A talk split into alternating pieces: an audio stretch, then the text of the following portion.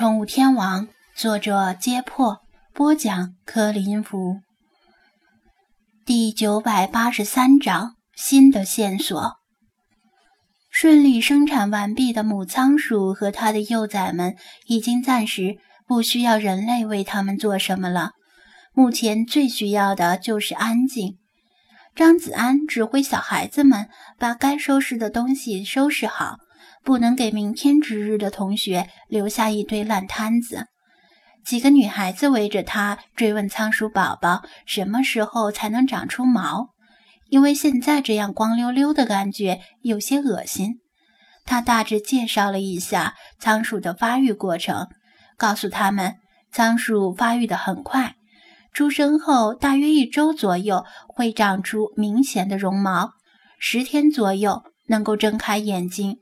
如果到了两周还没有睁眼，就可以用棉签沾着湿水轻轻地擦拭它们的眼皮，帮它们睁开眼睛。到了三周就可以断奶分笼了，那时候还要多准备一些仓鼠笼。随着天气逐渐升温，铁丝编成的仓鼠笼就可以方便通风。同时，生过一胎的母仓鼠就别让它再生了。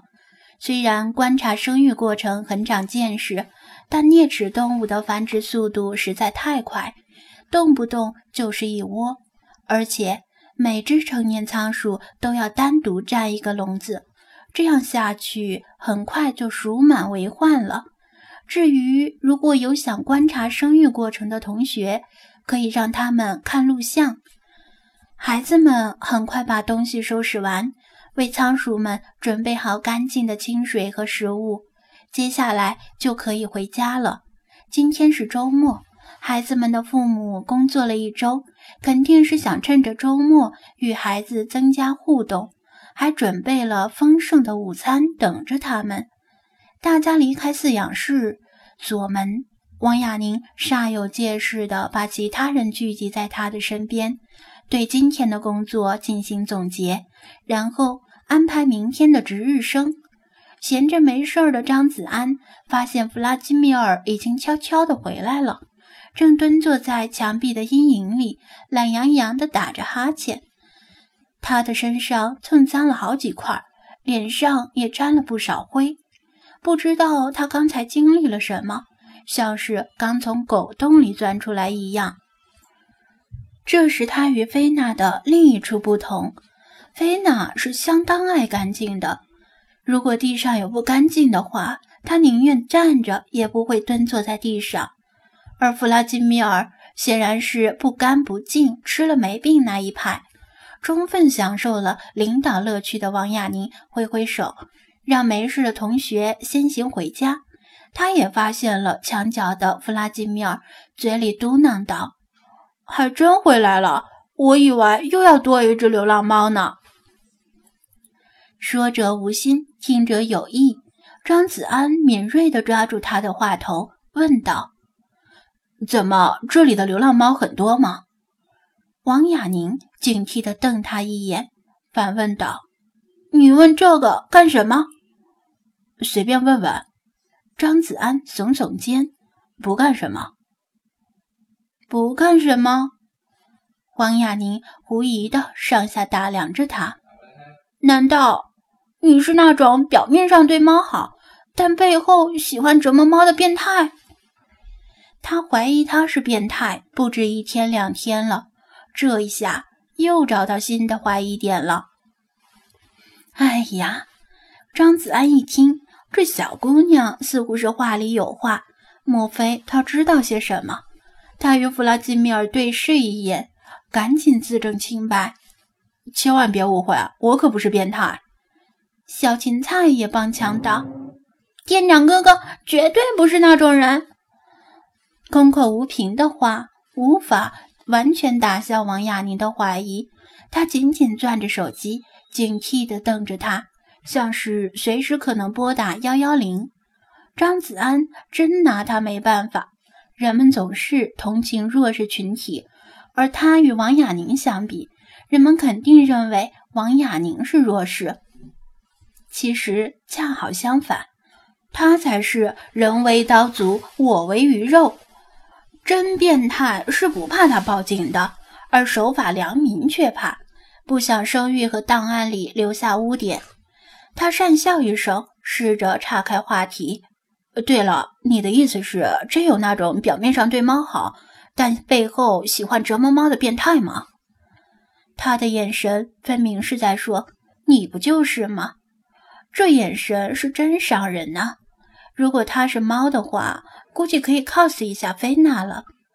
过了片刻，他才哼了一声，说道：“前几天，石门街小学后面的竹林里，有人用残忍的手段折磨流浪猫，听说是小孩子干的。周末放假前，老师组织班委的骨干成员开会，让班委多留神。”防止本校的学生也发生类似的事件，以防给学校的形象抹黑。好像其他班级也开会了。他说起小孩子时，显得不屑一顾，浑然忘记了他自己也不过是个小屁孩。咦，我怎么不知道？小芹菜纳闷地问道。因为你不是班委会的骨干成员。王雅宁的重音放在骨干二字上面，并为此洋洋得意。小芹菜倒是不介意，只是哦了一声。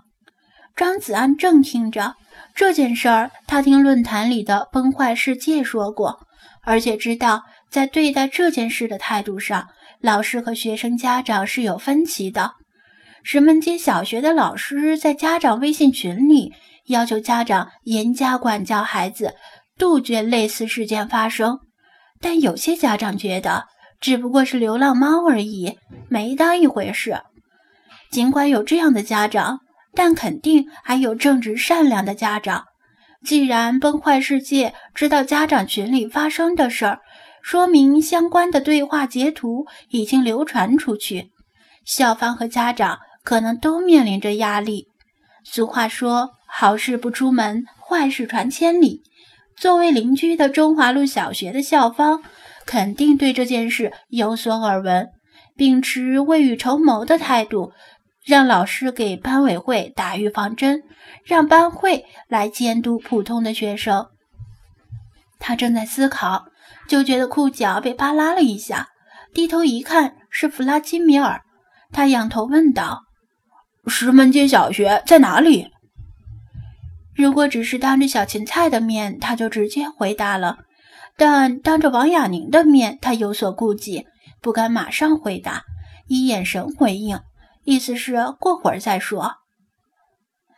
你挤眉弄眼的打什么鬼主意呢？